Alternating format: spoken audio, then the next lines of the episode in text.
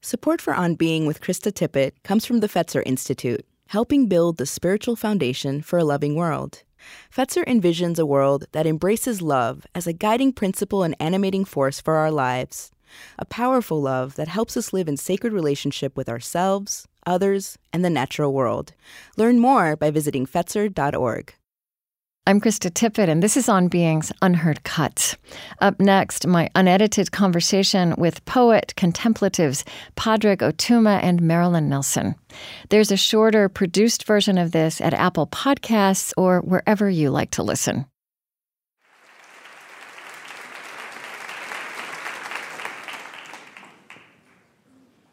Were we supposed to start at 9 or 9.15? Okay, good. oh, this is the famous Chris. Especially if you've listened to the unedited interview. This is Chris.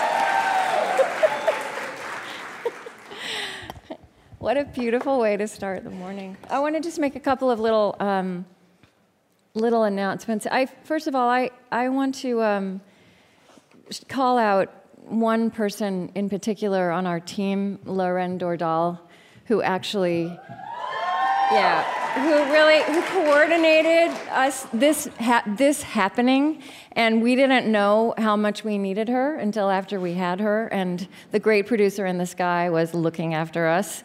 And, and she really made, she's unflappable and elegant and just um, really, we, we couldn't have done it without her. And I then also have to thank aaron Farrell, who is our COO, who came on in the fall and also knew to hire Loren, which I did not know that we needed that person. Um, uh, and then I and everybody else, we're gonna. I want you to meet everybody else and hear all their names in the course of these days. Um, I also want to say, you know, I often, I often go to conferences and meetings, and you know, we know with our children that when they are forced to sit in a classroom for more than 45 minutes, it's excruciating and horrible. And then we do all these events with adults where you're supposed to sit for an hour and a half, and it's excruciating. So I just want to say, please feel free to stand up and walk around or go get a breath of fresh air. And our space on Loring Park is shoe optional, although I'm the only person who walks around without shoes all the time. But I really want to say, like, this space is shoe optional, so take your shoes off and really get comfortable. and here we are. Um, I love it that Naomi. I love that line, that William Stafford line, and it's a poem called "Vocation." I almost mentioned it last night. Your job is to find out what the world is trying to be. And you know, if you just went on some of the surface, surface things that are loudest and most visible, you would think the world is trying to turn inwards and backwards, but we all know, you know, it's that whole story. It's like what part of what we're called to is invite and nourish the world to be what it doesn't even know it wants to be, you know, its best self. And I think that's a good way to start with. I have two poets with me to start here, and there, there are many other things in addition to poets, but you know, I think we're not starting with poetry and ending with poetry for the sake of poetry, but for the sake of what to bring into the room the place in us poetry comes from, what it, what it gives voice to about us. Um, I mentioned Elizabeth Alexander last night. Another definition she gave me that that I found really useful about poetry is poetry gets at undergirding truths. And that's something different than truth as mere fact, which is so contested. Undergirding truths, we scarcely know how to talk about undergirding truths in this culture. We know how to talk about issues and fights. And David Whyte also said to me when I interviewed him last year Poetry is language against which we have no defense, which is again such a contrast to the way we use language now. It's weaponized.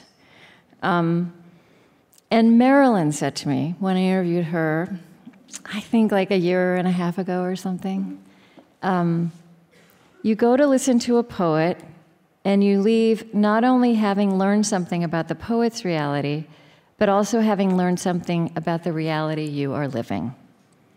And she said, I guess that's what communal pondering is. And we'll come back to communal pondering. So, Marilyn Nelson was born in Cleveland. Um, grew up in a military family. I love. There's one place where you talk. I I, I remembered this. I, you tell me if I'm if I'm making this up. That when you and your sister, when you would move on to new places because you moved around a lot, mm-hmm. that you would imagine that the places you lived before didn't exist anymore. Yes, I yeah. didn't. We didn't imagine it. I believed it. Yeah. so you left, and yeah. they went away.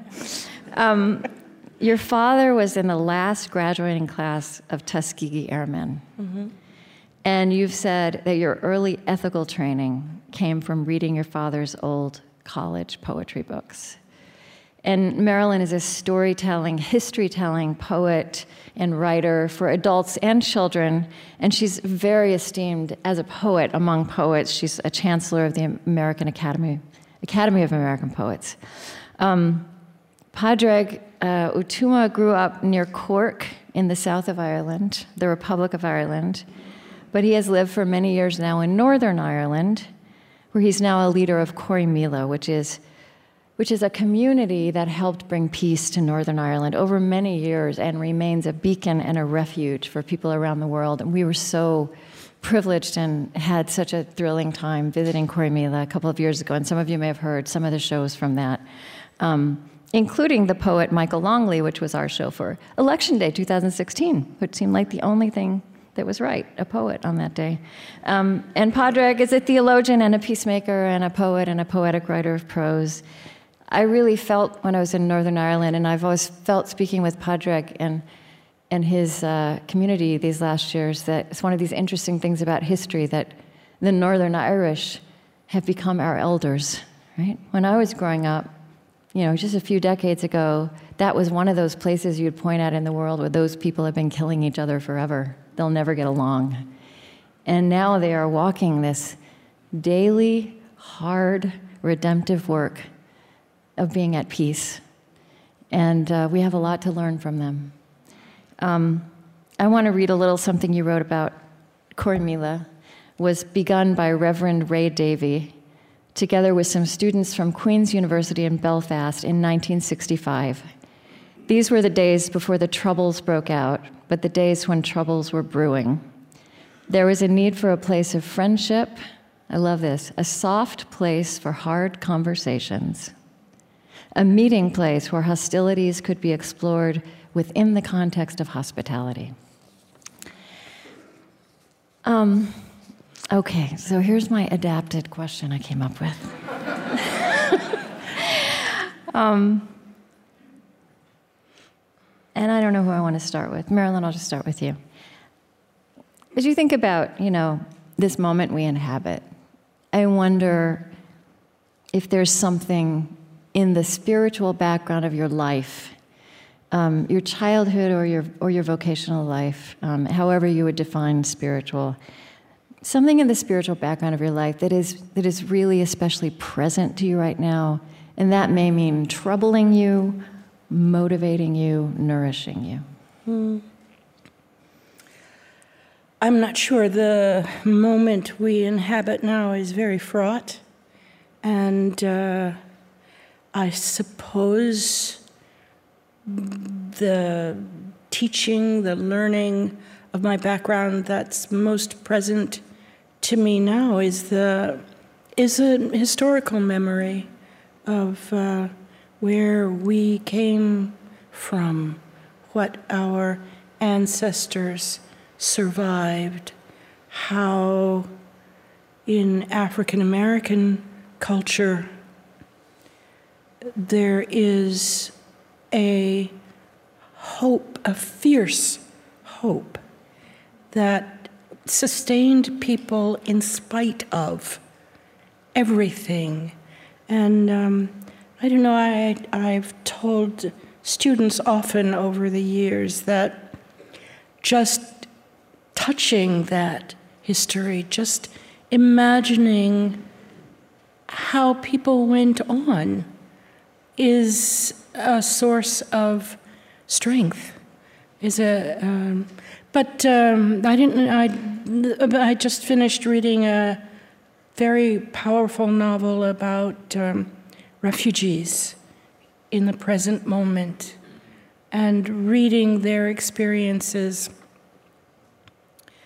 reminded me very much of the experiences of the Middle Passage and those earliest days of slavery and of Jim, Jim Crow, and made me realize how hard it must have been in the past and how hard it must be now for many people to hold on to the um, that resilience of of I guess the hope is the only word I can I can come up with how hard it is to hold hope because the the forces of the world seem to be intent on destroying our grasp on on hope. So I guess that's the truest mm-hmm. thing I can say about my own experience. Mm-hmm. Thank you. Um, there's two things that come to my mind. Uh, the first is so when I got to primary school, um, I didn't know that I spoke two languages. And uh, the teacher was introducing us to speaking Irish as if that was new for us all. And the teacher said a few words and said, Now, you won't have understood what I've said, but I'm going to teach you how to speak Irish. And I felt like something was wrong because I understood perfectly what she'd just said, because I spoke two languages. I had two tongues in my mouth without realizing it. And what that strikes me, I mean, it, it, I continually refer back to the realization for me that my first instinct was to think, oh, I'm wrong well, because the teacher said that. I trusted authority. I'm a good Catholic, and so I've been spending my life trying to become a bad Catholic. And because I, I had an innate trust of authority. And when the teacher said, Now you won't understand what I've just said, I thought, okay, that has to be true. And what that teaches me is that it's important to listen to the intuition because we might know more than we know we know. And that's, uh, I think that's a deep, trusting relationship we have to have with ourselves. Mm. Um, and the second thing that strikes me in terms of the spiritual background of my childhood is the Stations of the Cross. I, uh, in Catholic and Episcopal churches, you'll find 14 images um, uh, from the time that Jesus of Nazareth was condemned to death to the time that his corpse was laid in the tomb. And they're just 14 stopping points. And um, for 10 years, I did the stations every day. And what that teaches me is that even the most depraved story of abduction and torture and murder by the state can be treated with dignity when we allow ourselves to approach the narrative of that place as an act of protest and to find ways within which we can turn to the worst kinds of stories and to mine them for a practice that brings hope. Mm-hmm. Uh, whatever, and what I like about the Stations of the Cross is that they don't say, oh, but then there's the 15th one where it's all lovely fantastic. Um, in the traditional understanding, there isn't a 15th station. Uh, the idea is to find hope in the practice of what, what was seemed to be the worst. And it is the worst. There's no pretense that abduction and torture and murder are anything other than abduction, torture, and murder. However, there is the understanding that within it we can discover some kind of hope the hope of protest, the hope of, hope of truth telling, the hope of generosity, the hope of gesture, even in those places. Mm. that, um, yeah, that all that really takes me to a place I, I think we should just start, which is, you know, uh, one of the. There's this idea out there now. We're rediscovering the power of story. Let's just say that, like all over the place in every discipline, and that's wonderful because we'd forgotten the power of story. But then there's a way that that gets trivialized, right? And like, you know, we're in, in podcasting, right? It's like storytelling, storytelling, storytelling. But um, we romanticize and simplify storytelling too. I wanted to read something you wrote. Um, I think, oh, I said you. I think you said this at a TEDx in Ireland. Um, these are the kinds of things we need for the tired spaces of our world. This is the way we need to move forward in a world that is so interested in being comforted by the damp blanket of bad stories. we need stories of belonging that move us towards each other, not from each other, ways of being human that open up the possibilities of being alive together, ways of navigating our differences that deepen our curiosity, that deepen our friendship, that deepen our capacity to disagree, that deepen the argument of being alive. This is what we need. This is what will save us. This is the work of peace. This is the work of imagination. You said that there's an Irish phrase, valuing story. What is that? The, Well, is that one way to get at like this a conversation I want to have about? Yeah, well, it, in, in Irish you'd say meas a chur ar an scéal, and that means to put respect, value, substance. And so i i it's, an, it's a deeply engaged project.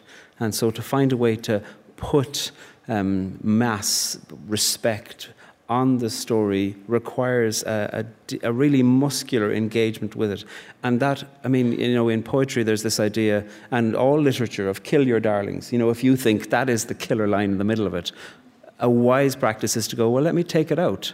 Even as a practice, what will happen if I begin the poem somewhere else, if I start somewhere else. And I think in our stories of nationality and belonging, that's so important because we can have ways within which we say, the story of my people is the following. And that can become an idol. Uh, religion has taught us that over centuries. And it isn't to say that you have to totally reject it, but mm-hmm. that it's good to practice beginning in a different place because it might open us up to something that even surprises us. Um, I've loved the radio for all of my life. I've always uh, had the radio on. And uh, one of the things you notice these days is you might have this, you know, people, let's fo- people phone in. Uh, something, ha- something has happened, and they'll say, Let's listen to our audience now. People phone in. Or we've got two people on here, and they're going to talk about something. And sometimes the way it's set up, you can go, I could write the script right now. You know, um, yeah. this is utterly predictable.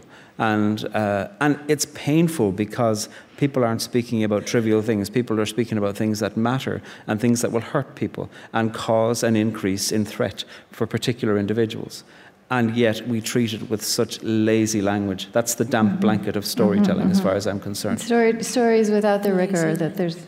Totally. And I like the idea of how can we be surprised? Mm. I'm sorry, I just repeated your term, lazy language. A good, a good term, I think. Mm.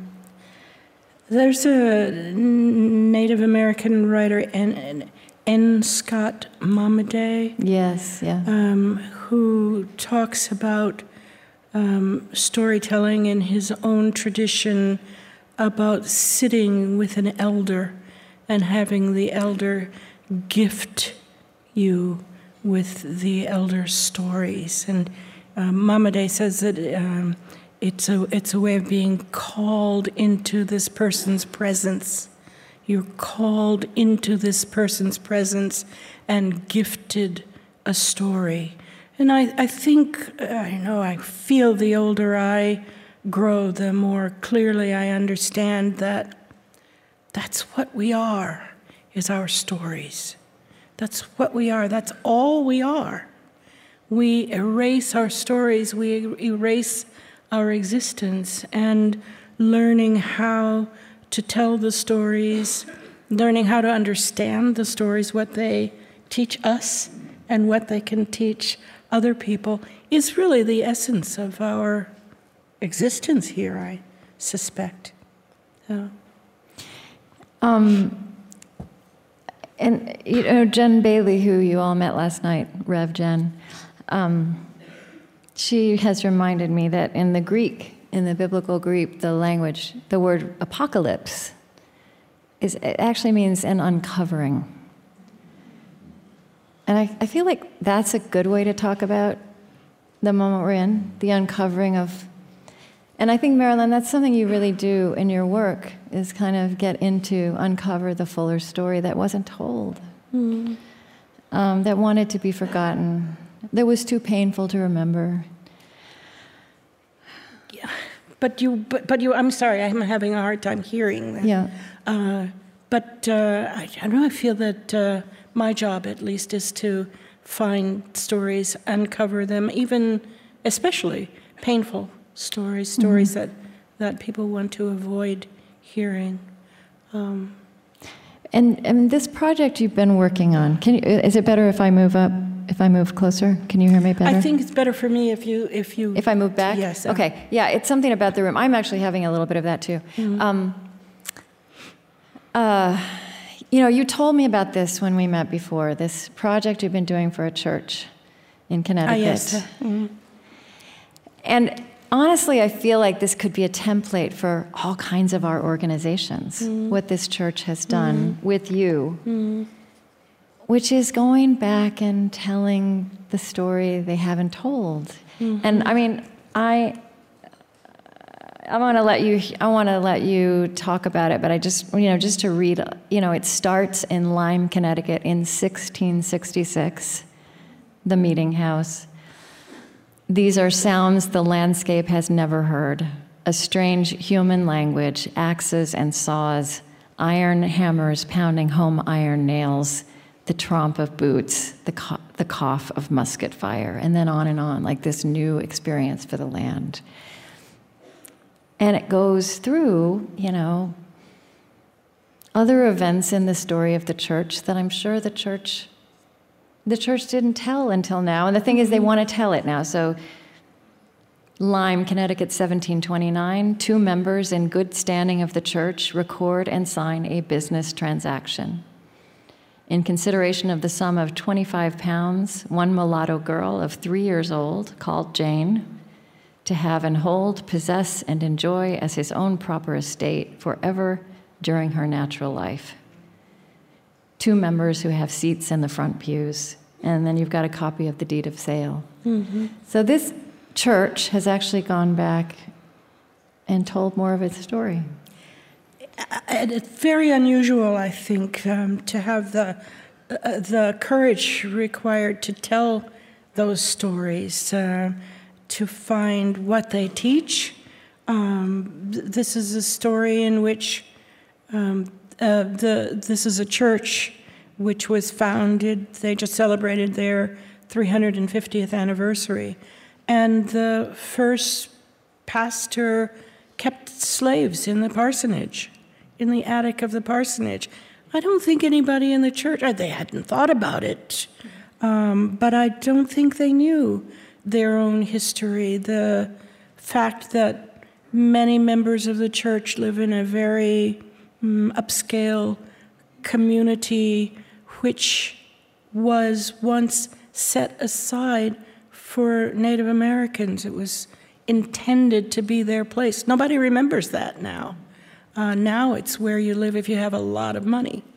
Um, and it was a painful, uh, a painful responsibility handed to me to present these people with their own histories. Um, I, I loved working on this project, but it was also full of shocks and disappointments. I wanted to believe better of humanity. Um, was disappointed. But so, what happens when a community? Because I really do like I read this story and I think this could be a template. You know, this is also a moment when we're talking about how do we reckon? How do we reckon?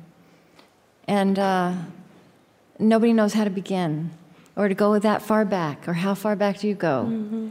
And uh, t- what happened? What, what was the experience for them to have this uncovered and to reclaim it as who they are and where they came from? I only know from a few encounters with members of the congregation who thanked me for giving them their story. I think it it also helped them to be able to see their story uh, as told through the eyes of someone who didn't inherit their history. These are people who've lived in the same community, many of them for 300 years. They're living in the same house their great great great grandfather built. Uh, and to have an outsider come and point out to them the discrepancies between what they believe now and what was believed in the past was probably difficult for them. But it also, I think, was a way for them to appreciate where they came from and where they are now, the amount of growth that this is an extremely progressive church now. Um, and I think it's possible for them to be, to be very proud of what they came from. I'm reminded, I, I, a friend of mine called a couple of nights ago because um, there was a rebroadcast of an episode of uh, uh, Skip Gates' program, So You Think You Know Who You Are. Um, the right. episode in which he was um, looking at the history of Ted Danson's family.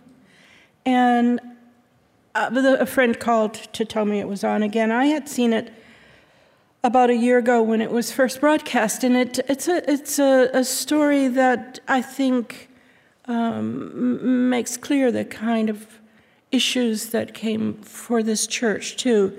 Um, Ted Danson's one of his great great great grandfathers was a man named Oliver Smith, who, as it turned out, was the master, the owner of an enslaved man named Venture Smith, who published the story of his life. So he's famous. Oliver Smith is not famous, but Venture Smith is. And Venture tells the story of moving from one master to another until he got to Oliver Smith, who was the man who allowed him to do extra work in the evening and keep the money he earned and purchase his freedom. It was Ted Danson's great great great grandfather. And uh, Danson's response to this was very interesting because I would have expected him to be, oh, wow, I'm so proud of that. Yeah. But his response was, oh, I'm so shocked and ashamed that my family owned slaves. And I think that complication is the kind of complication that happens in this congregation, too. On the one hand, right. you can be proud of seeing that your ancestors turned away from a horribly inhumane um, uh, institution. Mm-hmm. But on the other hand, you have to deal with the fact that they were in the middle of it. Yeah, and it they took 300 years. Yeah, yeah. yeah. Um,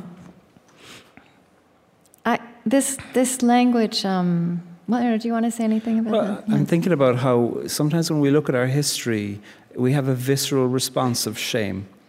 And it's no wonder we don't want to look at it. And mm-hmm. shame begins in the body. I think shame's first language is the body.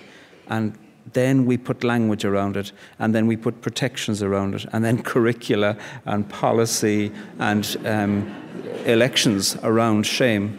But it begins in the individual language of the body. And and it's understandable that it is so seizing of us. It is like being arrested by something. It, I mean, it, it, it does stop you. And um, I've got a, I was trying to think for a long time what's a counterpoint? Not a challenge, but what's a counterpoint to shame?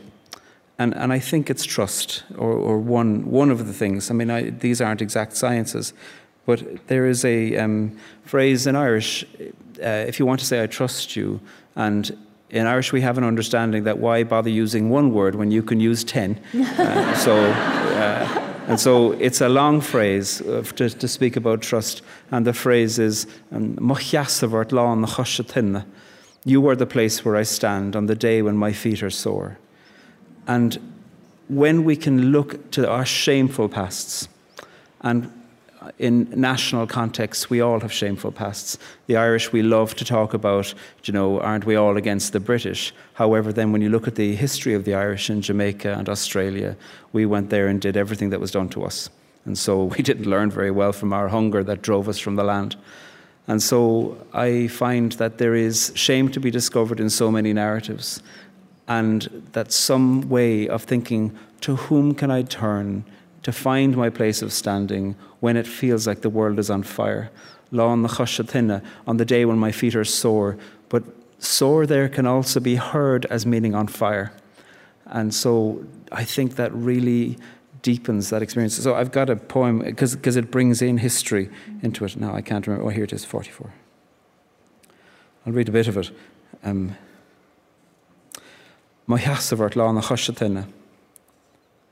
there are some things that can't be stated quickly. Only history can meet us on the day when our grief greets us. It's only when I've sailed across an ocean meeting you that I can meet you truly. And I see you in me, and the me in you sees through me. You are the place of standing on the day when feet are sore. You are the harbour's landing on the day of the waves' roar. You are the arms enfolding when I reject my flesh. You are my gentle breathing when I have lost my breath. And so, though the fright time hinders, the night time lingers for us to grow inside her. And we will find her tough, and we will jostle with this mother, desperately wishing for another way of birthing out our living but she is giving us our own selves, and we, we might live to tell the tale. And we might find family on the day when the gale takes us into harbour, into shelter, into holding, into home. And, and for me, that's the invitation of a painful history, mm. is to do that together. Mm. And that is always difficult, but it is always true. And anything else fails us. I think what you're also pointing at is the beyond of words. Yeah. Right? Like th- those of us who reverence words also know their limits. Mm. Um, right? It's yeah. because it's so much of what happens in the body, and you know, not to belabor the point, but I think. Uh, I mean, you've also talked about this, Marilyn, that poetry is also about silence. I think you mm-hmm. said poetry emerges from silence, and something enlightened, it feels to me, about this, this church, this institution, asking a poet to look at their history mm. and to tell it in words that leave room for silence, for what mm. can't be said. Mm. I, um, uh, one of the poems in, uh, in my little book about this church history is about a a time when the church, the meeting house, was burned down. And in the in the poem, it's my imagination. I hope this happened, um, but in the poem, everybody in town, the free people, the enslaved people, everybody is rushing around with a bucket brigade trying to put the fire out. And um, I have a couple of lines in which um, people look into each other's eyes and see their own fear in each other's eyes. And I think um, that experience of sharing a crisis beyond expression, beyond words, of looking at each other and seeing one's own experience is probably, I hope it's true anyway. Mm. Yeah. Mm. Um, I want to just uh, just uh, and maybe talk about one more thing up here, and then we're going to open it up to the room for about 20 minutes. Um, we're going to do that in the to this morning and on uh, actually in the morning sessions. A little bit of time for a whole room conversation. Um, I didn't say this last night. One thing I felt as soon as I visited this place the first time is uh, this, this was actually built on the, uh, around a Bible college. There was a Bible college here for generations and generations. And uh, the Bible college ended, and, and Scott and 1440 came in and created something new.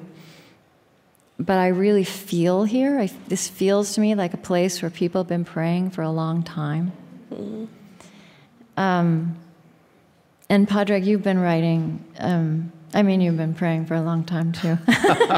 but you have this book, um, and both of these books, The Meeting House and I, is this one in the? I hope this is in the uh, bookstore. So. Probably. Anyway, you can get it online. Um, you've written this daily prayer book for the Corrymeela community. Just want to talk a little bit about prayer as a form of words. Mm. Um, Yeah. Well, um, I mean, I could read, you know, let me read something beautiful you wrote. Prayer can be a rhythm that helps us make sense in times of senselessness, not offering solutions, but speaking to and from the mystery of humanity.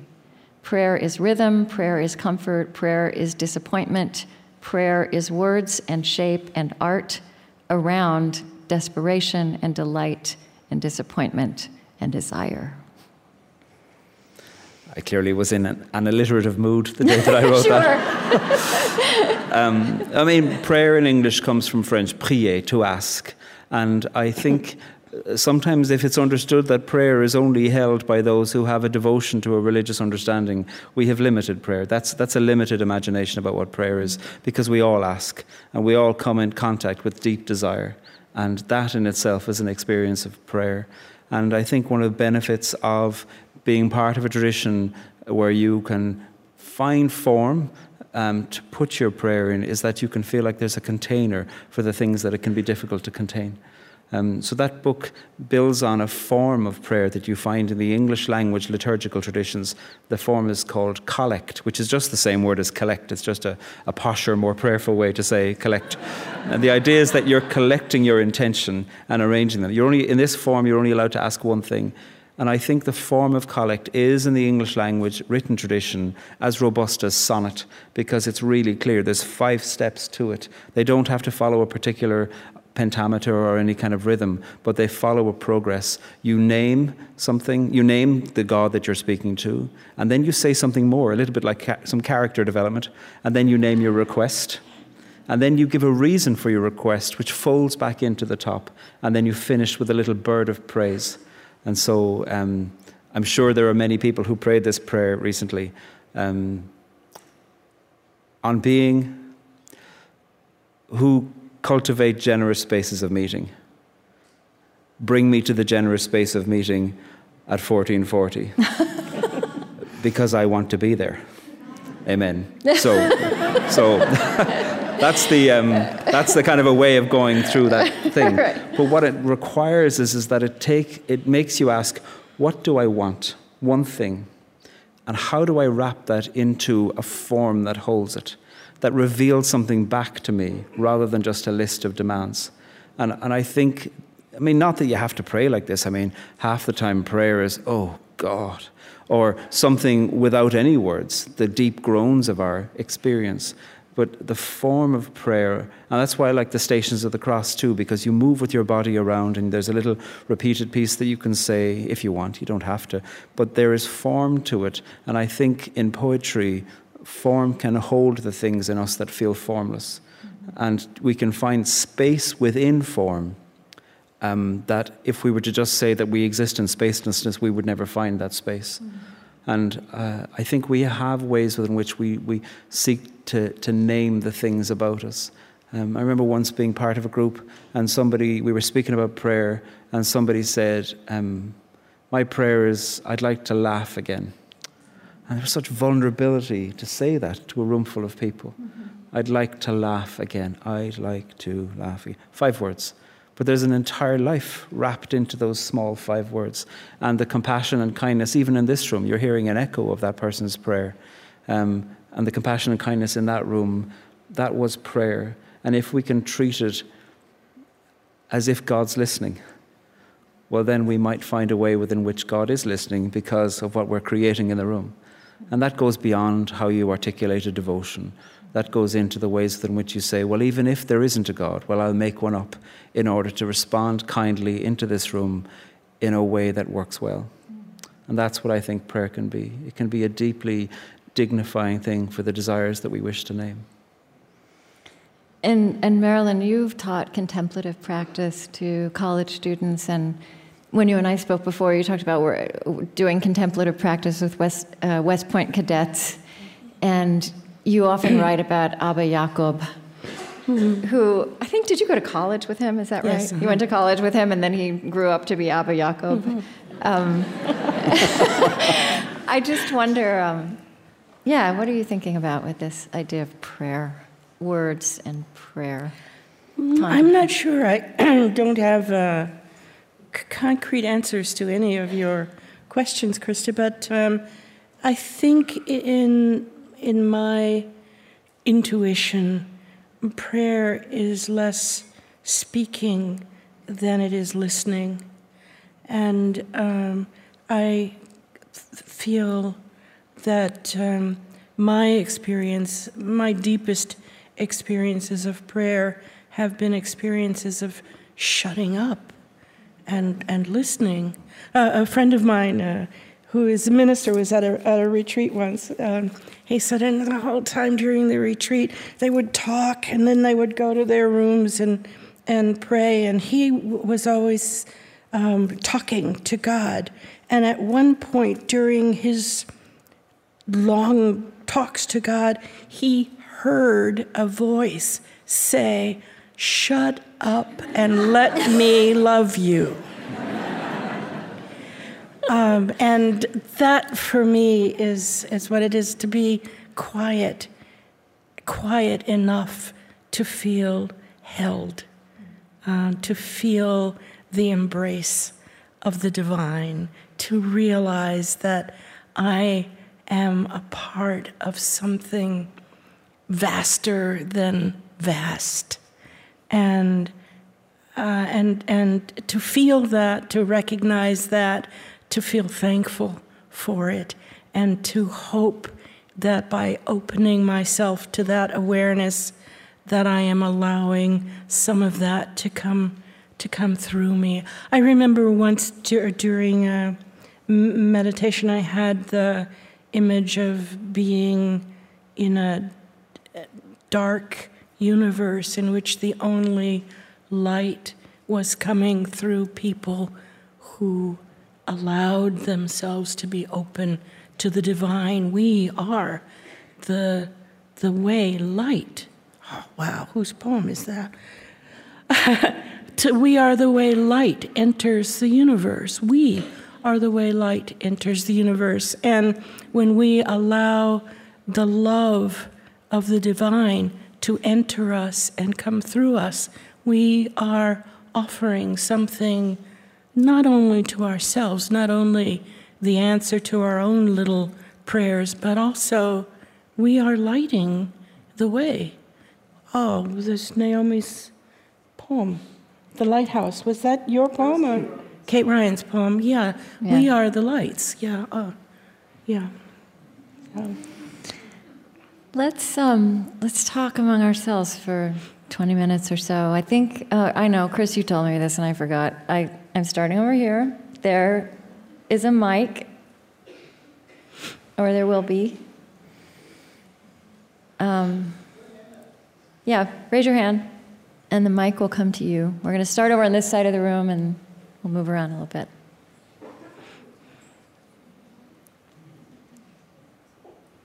This is Tony Liu.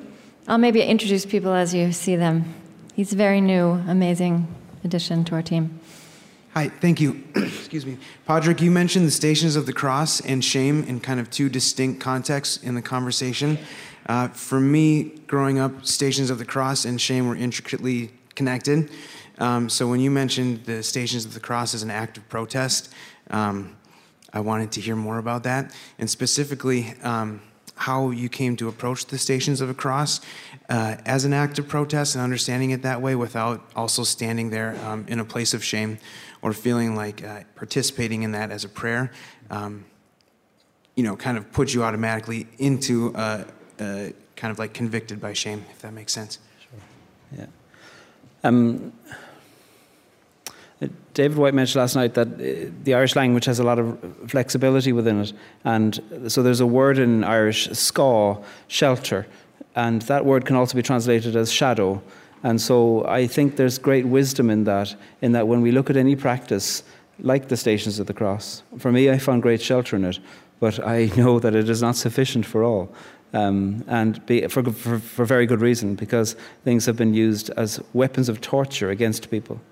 Um, I dragged myself around the Stations of the Cross. I was part of a charismatic prayer group, and you're always praying for each other. And like Marilyn was saying, there's lots of words in those contexts. And one time into a small, sacred, silent moment, the idea occurred to me. I was 19. You should start to do the Stations of the Cross. And so I did. I just thought, well, okay. And I did them every day then for the next 10 years. And I mean, I was closeted, full of shame at that stage, being put through exorcisms and then subsequently reparative therapy for being gay. And these were hellish experiences. And in seeing a character of Jesus of Nazareth who, at the hands of Roman Empire, was out on the edges of that empire being um, tortured because of a possibility of speaking about love in an imaginative way, I began to imagine for a small second that that kind of dignity might be available to me. And it gave me a language for understanding myself with the possibility of dignity and to think, even in the face of being told abhorrent things by people who were putting me through loud, noisy public exorcisms and then saying to me you needed to go to these awful, I don't even like calling it therapy because I like that word. I don't want to demean the word therapy.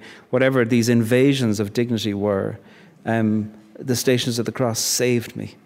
And um, but I don't think that that has to be the same way anybody else gets saved.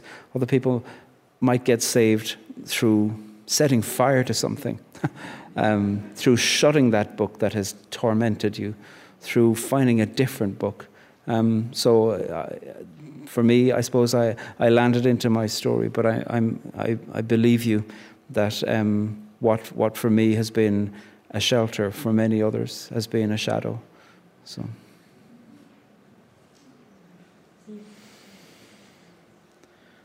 And this is Erin Colasacco, who is our art director. We have an art director, and she's so amazing.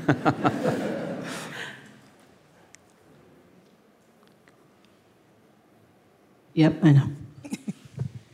Good morning, beautiful people. Thank you for being here.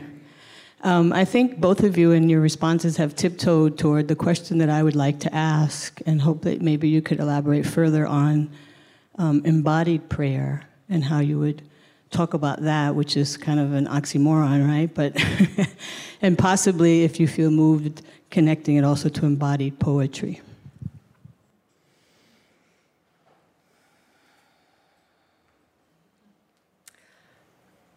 I, have to let you. I'm not quite sure I understand what you mean. Ooh.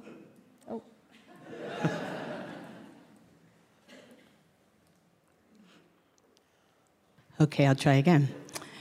Um, so poetry can also be very heady. We, we were talking about how, uh, as people who use words, we also know their limitations. And so, what I'm seeking is really your thoughts, if you have any, around embodied prayer. I'm reminded of the Benedictine nuns who, who said that it takes our soul time to arrive whenever we travel somewhere. And so that what helps you to arrive is to do an embodied prayer. And so I just wanted to know if you had thoughts around what that meant for you. Do you ever have movement when you're trying to write something? Does movement help you when you get stuck? So things along those lines, just trying to pick your brain a little. Um, I have a T-shirt that says um, "whiskey and yoga" on it, and um, uh, I'm very faithful with one of those. Um, and I, so I did gymnastics um, ever since I was a child. Um, and so I have a very flexible back. And in, when I do go to yoga, which isn't often enough, despite the fact that I, I can do a back bend really easily, I have to take a breath before I do some of these postures because I know that I might just start to cry when you open up the body and into, open up the heart, some of those heart opening poses. Um, they are vulnerable. And it's not because of an incapacity for the physical body to do that, it's because it, the body goes deeper into its own knowing. And I think yoga or any of these embodiments that you're speaking about cause us to pay attention to the way within which there's something deeper than the, the narration that we're giving to what's going on. There's a deeper literature of the body that is telling us back to ourselves if we'll listen. And it's painful to do so sometimes. And I think um, that is a really wise thing to do. I mean, I think the liturgical traditions across so many of the world's religions do that by kneeling or standing, and while that can seem um, suffocating, it is also a way to try to respond with the body, that it isn't just only standing or sitting, it is the fact that you're moving.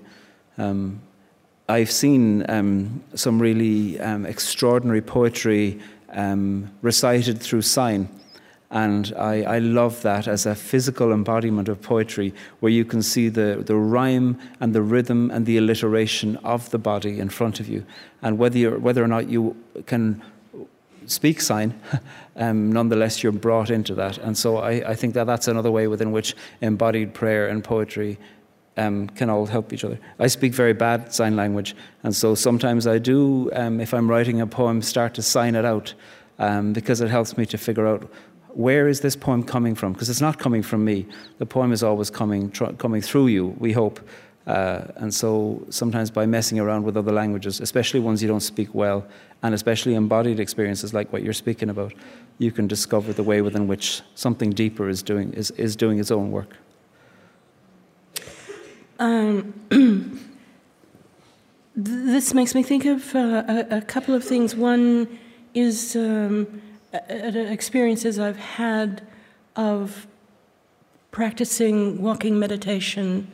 Um, uh, Thich Nhat Hanh teaches uh, walking meditation in which, with every step, you plant love into the planet.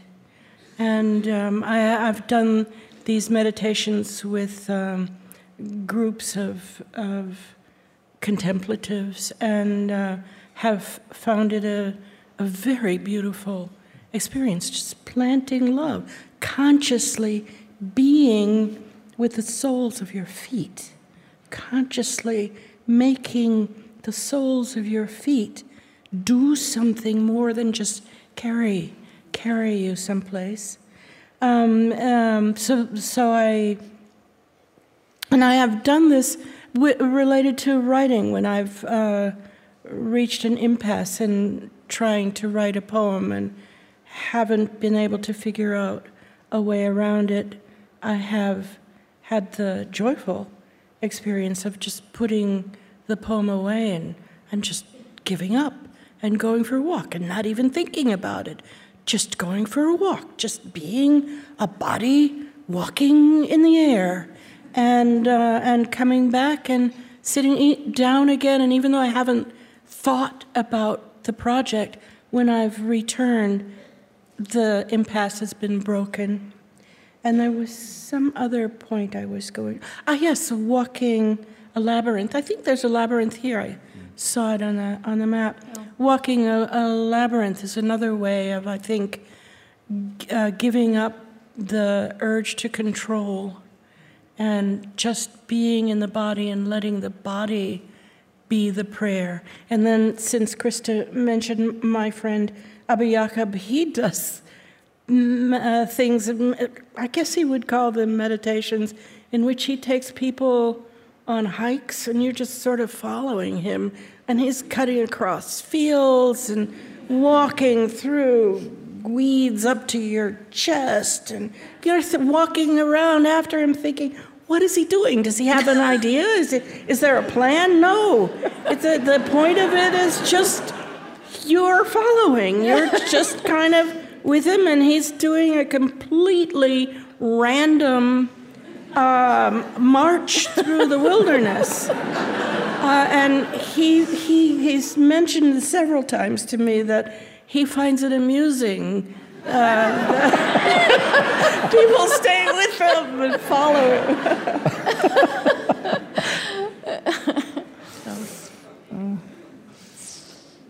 I where's the mic now, Tony? I think someone over here will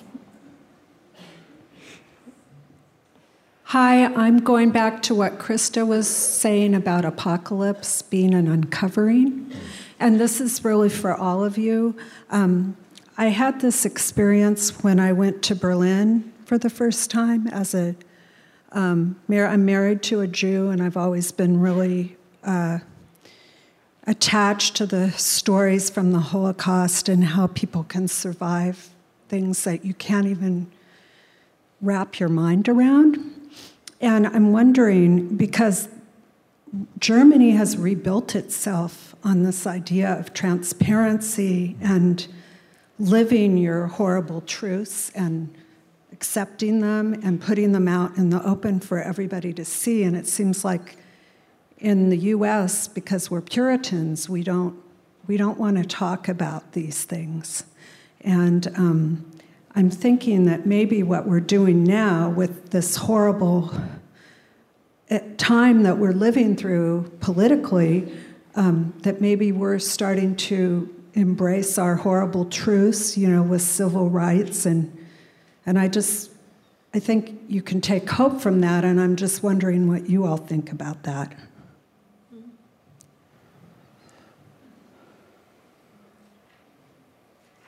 Um, I I really do value um, apocalypse.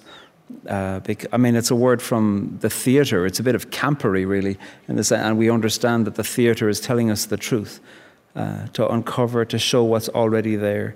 Um, sometimes when you hear people use the word apocalyptic in language, we, they're using it to mean predicting a dystopian future, when apocalypse is just saying, here's what we've been ignoring, and, or here's what our systems have prevented us deliberately sometimes from acknowledging that's the truth. And that's why it hurts. It's much worse than a dystopian future. It's because it's saying it's here already. And sometimes, in certain, certain circumstances, something awful might come to light, and there might be a widespread sense of, isn't that terrible that this kind of thing is beginning right now?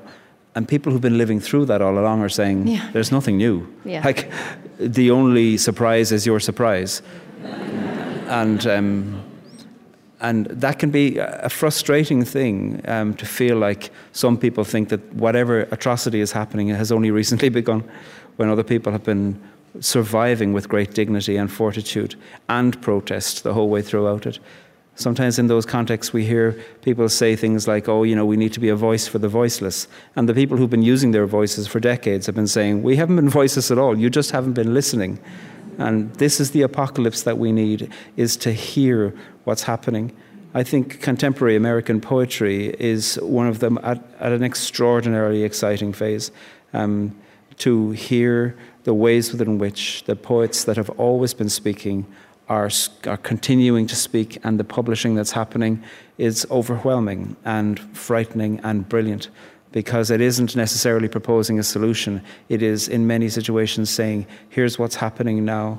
So uh, Morgan Parker, Danez Smith, Kaveh Akbar, Claudia Rankine, these well established and emerging poets, um, Ocean Vuong, they are doing such amazing things to uncover what is already there.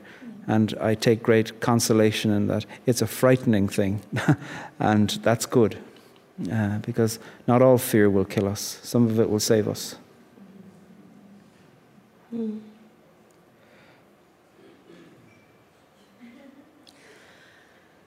I, I just uh, finished on, on the plane yesterday reading a novel which I recommend very highly. It's by the German writer Jenny Erpenbach, Erpenbeck, I think it is.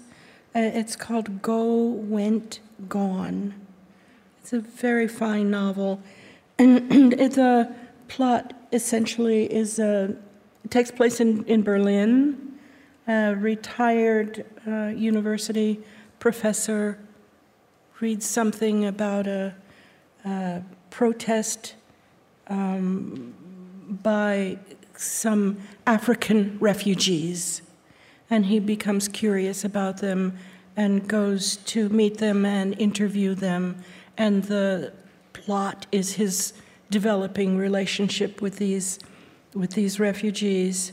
And um, of course, he learns their stories, which are harrowing, but he also, because of them, confronts the legal system that has been put in place to keep them out. And it's that uncovering uh, the apocalypse, which is happening everywhere now. All of these laws that are put in place they, if you if you arrive in a in Italy, and um, you then can only be dealt with by Italian, the Italian legal system, even if you wind up in Germany or Sweden. You have to go back to Italy to have any, and it, it's just so wrong. And reading this novel just rubs your face in the the the ways our nations are working. I'm sorry, I'm, I'm not articulate about this, but um, this novel shocked me, and um, the the protagonist, this German professor, he knows about the Holocaust. He knows about the division of Germany. So he knows history that these refugees, they've never heard of Hitler, but he has. And when he looks at their stories, he learns more about his nation's history. It's a, it's a really powerful novel. Go, Went, Gone by Jenny Erpenbeck. E R P E N B E C K, I think. Um, I don't know. There's there's so much avoidance of things that make people uncomfortable. I just read about a school system in Minnesota that has decided to remove "To Kill a Mockingbird" and and um, Huckleberry Finn from its curriculum because it makes people uncomfortable, or they make people uncomfortable, and you know, I, I understand that discomfort. I've been a st- strong voice defending Huckleberry Finn uh, when African American families have asked for it to be removed from the curriculum because it makes their kids uncomfortable to discuss it in a classroom. But there, there's, it, it's necessary, I think, for us to submit to the uncomfortableness of, of looking at the truth. And uh, the truth may make us free, but it will also make us cringe. And we have to submit to cringing. Um, I, I, think it's important to cringe. Hmm. We're, we're, we, we are over here this time. Tony, can you, or maybe there's a hand or, oh, sorry, I think you've already, you've already spoken, didn't you? Oh, sorry. I'm sorry, okay.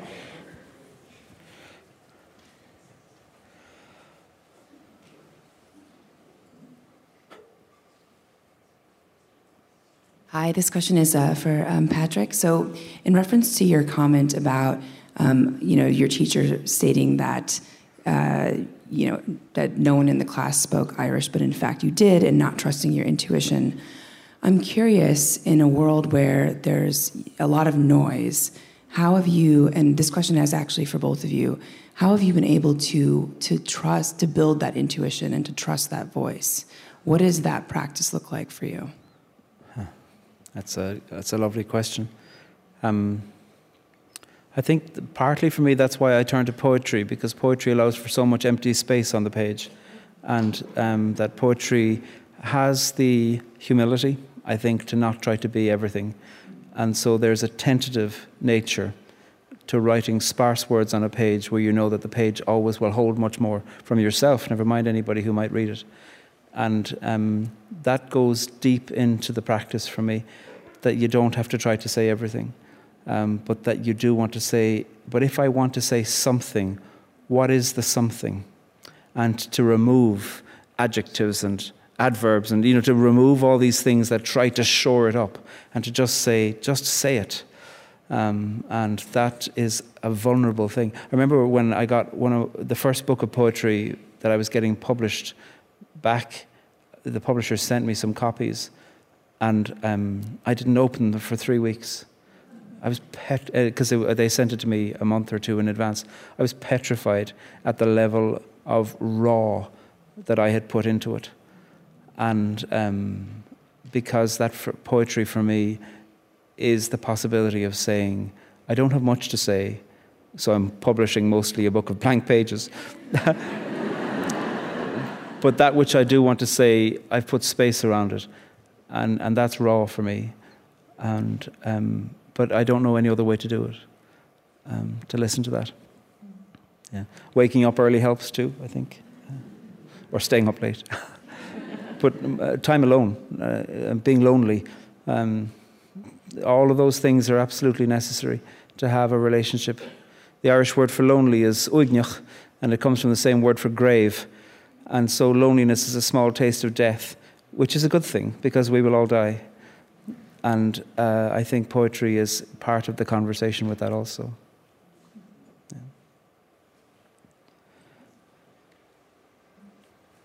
I'm speechless. You're allowed to be speechless. Um, so I may be getting the sides wrong, but let's do something over here.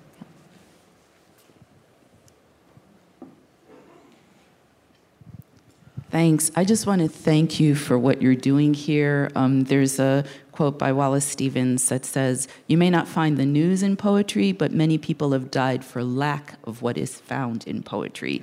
So thank you for this conversation about poetry and, and life. Um, you've both talked about how poetry creates space within forms. And this morning, during a meditation session, I felt that I was creating space within my mind and body. So I wonder how your contemplative practice and your poetry create a space for you as a way of being in the world, as a way of being awake in the world, and for your activism in the world. Marilyn, you want to start with that one? Hmm. Uh, let's see. Um, first of my first thought is the the safe space created by form. If you choose to write in form, the form gives you a kind of safe space you can you can reach out from behind the form and say something really hot and then pull back. And um, I have a long poem about uh, the, the lynching of Emmett Till, which is written in a, in a very tight form. I don't think I could have written about this subject if I hadn't written about it in a form that offered me a kind of prote- protection. And I find, I don't know how uh, several of the po- poets you mentioned um, are, writing in free verse about really difficult subjects. I don't know how they do that. Mm. I don't think I could do that without, I don't think I could write about such flaming topics without having a place to withdraw to. Um, let me see what were your your question had a lot of different your your components. contemplative your contemplative practice how that uh, works with your writing and with your life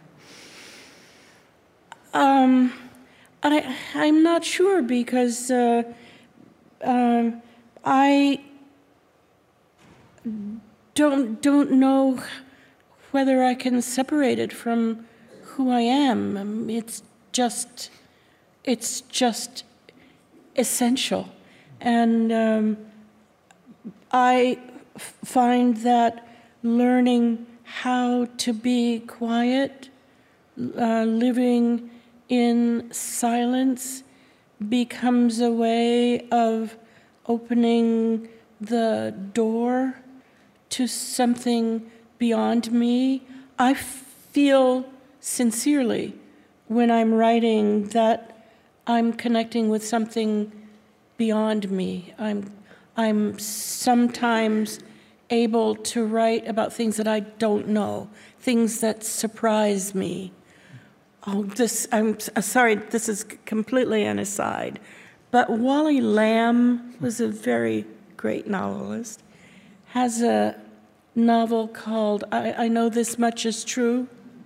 And his, way, his story about this novel is that the title came first. I know this much is true. And he didn't know where, what the title meant. And it, he wrote this novel over the course of a couple of years. And when he got to the end of the novel and wrote the last sentence, that was the last sentence. He didn't know that that's where it was going. And he said, when he wrote, I know this much is true, he fell on his knees and gave thanks because this was beyond him. And I think, I think writing poetry offers you small versions of that experience pretty often. Oh, I didn't know. I didn't know I knew that. Yeah. I didn't know that's where it was going. I'm learning something. I'm opening myself to something larger than myself, some truth that I can share that I didn't know. So I, I think that's, I'm sorry, I'm not used to talking publicly. You're doing a I'm very, a very good quiet job. person.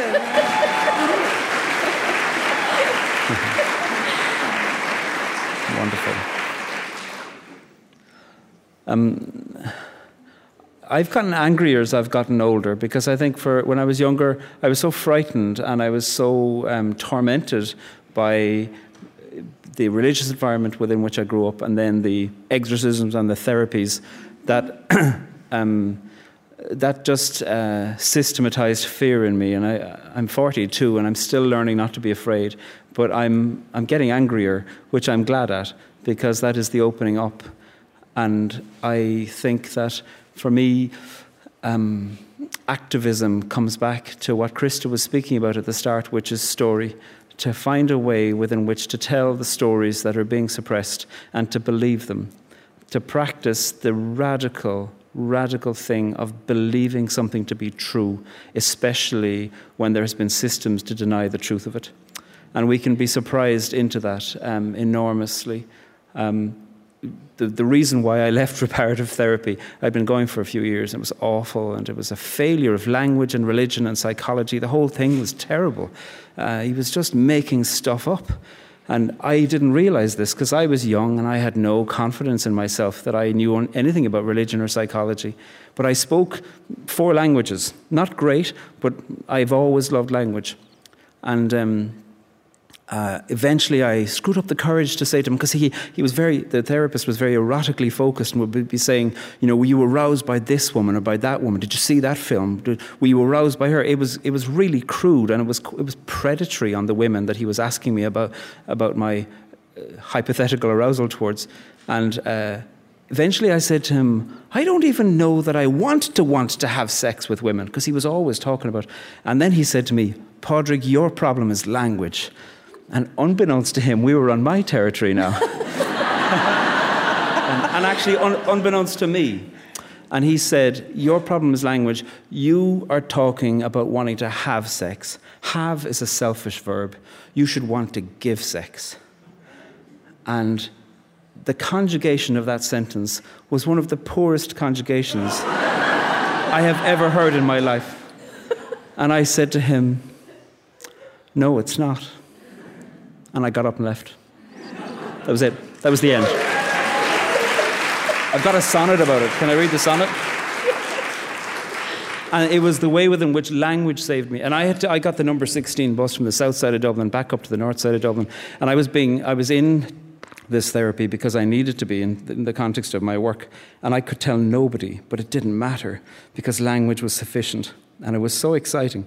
I recently, I'm writing a sequence called Seven Deadly Sonnets and I have um, seven deadly son- sonnets. Seven, de- seven deadly sonnets playing with seven deadly sins. And I, there's a phrase in Latin from ex nihilo nihil fit, from, from nothing, nothing comes. And I don't like that phrase because somehow something came from nothing. I think that's what the book of Genesis is about. But um, anyway, I, if anybody here has Latin, I would love you to help me. I want to write a, a sonnet called From Nothing Everything Came, Ex Nihilo Omnibus Fit, I think, but I have no idea really. So here's, here's the sonnet, and it's about that moment. Believe me, I'm the last person to believe me. I believed in danger from the first day I could think. I learned to speak by screaming, some of it aloud, and my first word in two languages was remember. My first curse, too, or was it a promise? I stuck to it, still do. I could feast on sorrows and stand up empty. When I stood up against my faithfulness, I ran, I flew, I panicked, I grew more frightened than I'd ever been. In the beginning was a word I heard. Then I heard another word that made me listen, made me stand. Who said it? Not a man, that's for sure. Men were too busy teaching me their sure and frightened ways of purity.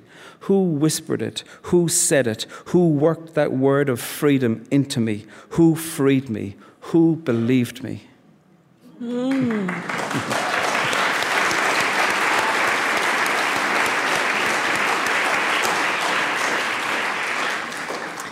You know, I just want to say, Marilyn, um, when I first met you, we met, we also did a live conversation, which is kind mm-hmm. of unusual, um, in Asheville, North Carolina. And you said you were really nervous. And I was just, I was so amazed that you were nervous because I just was so honored that you were there. And, and I love having you in this conversation again, too. Thanks. Thanks. Even though you think you're not a good talker. um, I think to close, I thought, um, I might ask each of you to read something. And, and no, you're going to be our poet in the morning, too, so we'll hear more of you. Um, I was quite taken with The Children's Moon. Um, this is another book you published recently um, in Mrs. Nelson's, Mrs. class, Nelson's class um, which um, was about your mother. You want to tell the story of that book? Mm. My, my mother was uh, an elementary school teacher, and my dad was in the Air Force. We moved around a lot. And in 1954, he was stationed on a base in Salina, Kansas. And my mother taught second grade in, in, in a school in Salina. And uh, she had, we have in the family album the class picture, the official class, picture of my mother's class in June 1954. She's seated at the teacher's desk, smiling and surrounded by 20 second graders, all of them white. And she was very aware that she was making history. She was a black teacher of white children in 1954. And every time over the years I've looked at this photograph, I've thought, would be really nice to figure out a way to explore the experiences of these children, having a black teacher at that point. And uh, a, a, few years ago, I, I invited 20 of my friends, white poets of a certain age, to uh, write in the voices of those children. And each of them picked a child gave the child a name, wrote up a backstory for the child. Everybody got really excited about this. um, and uh, and um, we produced a, a, little. I wrote some poems in the voice of the teacher, and the rest of the poems are in the voices of these 20 children, some of whom have no idea about race. They're second graders. Some of them are going home to parents who are asking, you know, what did that teacher say today? Um, and um, it was a, every time I read this book, it gives me joy. Um, that was a real effort of love, and the cover was the cover art was painted by a second grader um, specifically for this. So uh, I'm proud of that too. Yeah, and so I'd be glad I, to read the. I think that I wonder if you'd read this, "The Children's Moon," which you wrote, which was your mother, um, Mrs. Nelson. And I think also one thing that was interesting about the book is uh, we, we we look at a picture and it's it's a it's white students and a black teacher in 1954, but they weren't all thinking about race, right? There's all kinds of things going on. And it's also how we don't, we imagine all kinds of things going on in other people's heads. And, and I think that was probably true, that mix. And uh, anyway, here's this, the one you wrote, which I just love. And then I'm going to ask Pádraig to read something as well. Okay. the children's moon. The children's moon is the moon that you see sometimes in the morning. You see a faint moon in the sky. In my navy shirtwaist dress and three inch heels, my pearl clip ons, and newly red rinsed curls, I smoothed on lipstick. Lipstick marked my girls saluted and held thumbs up to my darling Mel, and drove myself to school for the first day. Over the schoolyard, a silver lozenge dissolved into the morning's blue cauldron. Enter 27 year old white children.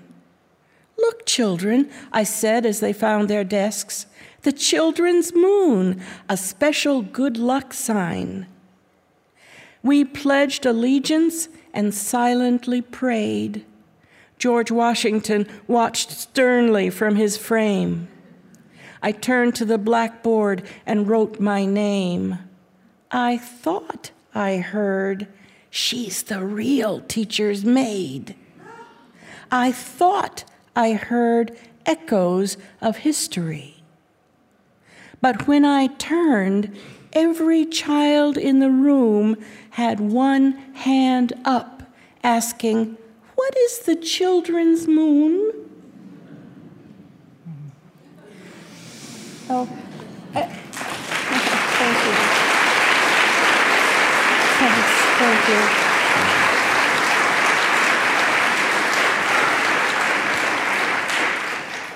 You want to say anything else? No? Wonderful. Pardon? You want to say? Did you want? Did you want to say something else? I was thinking of saying something else, but I don't have to. It's, you can. Well, Pádraig, I wondered if you'd just read um, these these last two paragraphs from. Uh, is this the introduction to the prayer book? I think it is. Oh, yeah. Anyway. It's from an essay called Oremus, uh, meaning in Latin, let us pray. Prayer, like poetry, like breath, like our own names, has a fundamental rhythm in our bodies. It changes, it adapts, it varies from the canon, it sings, it swears, it is syncopated by the rhythm underneath the rhythm, the love underneath the love, the rhyme underneath the rhyme, the name underneath the name, the welcome underneath the welcome, the prayer beneath the prayer. So let us pick up the stones over which we stumble, friends, and build altars. Let us listen to the sound of breath in our bodies.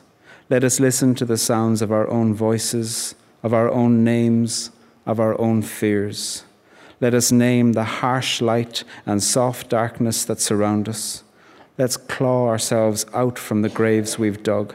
Let's lick the earth from our fingers. Let us look up and out and around. The world is big and wide and wild and wonderful and wicked, and our lives are murky, magnificent, malleable, and full of meaning. Oremus, let us pray. Mm.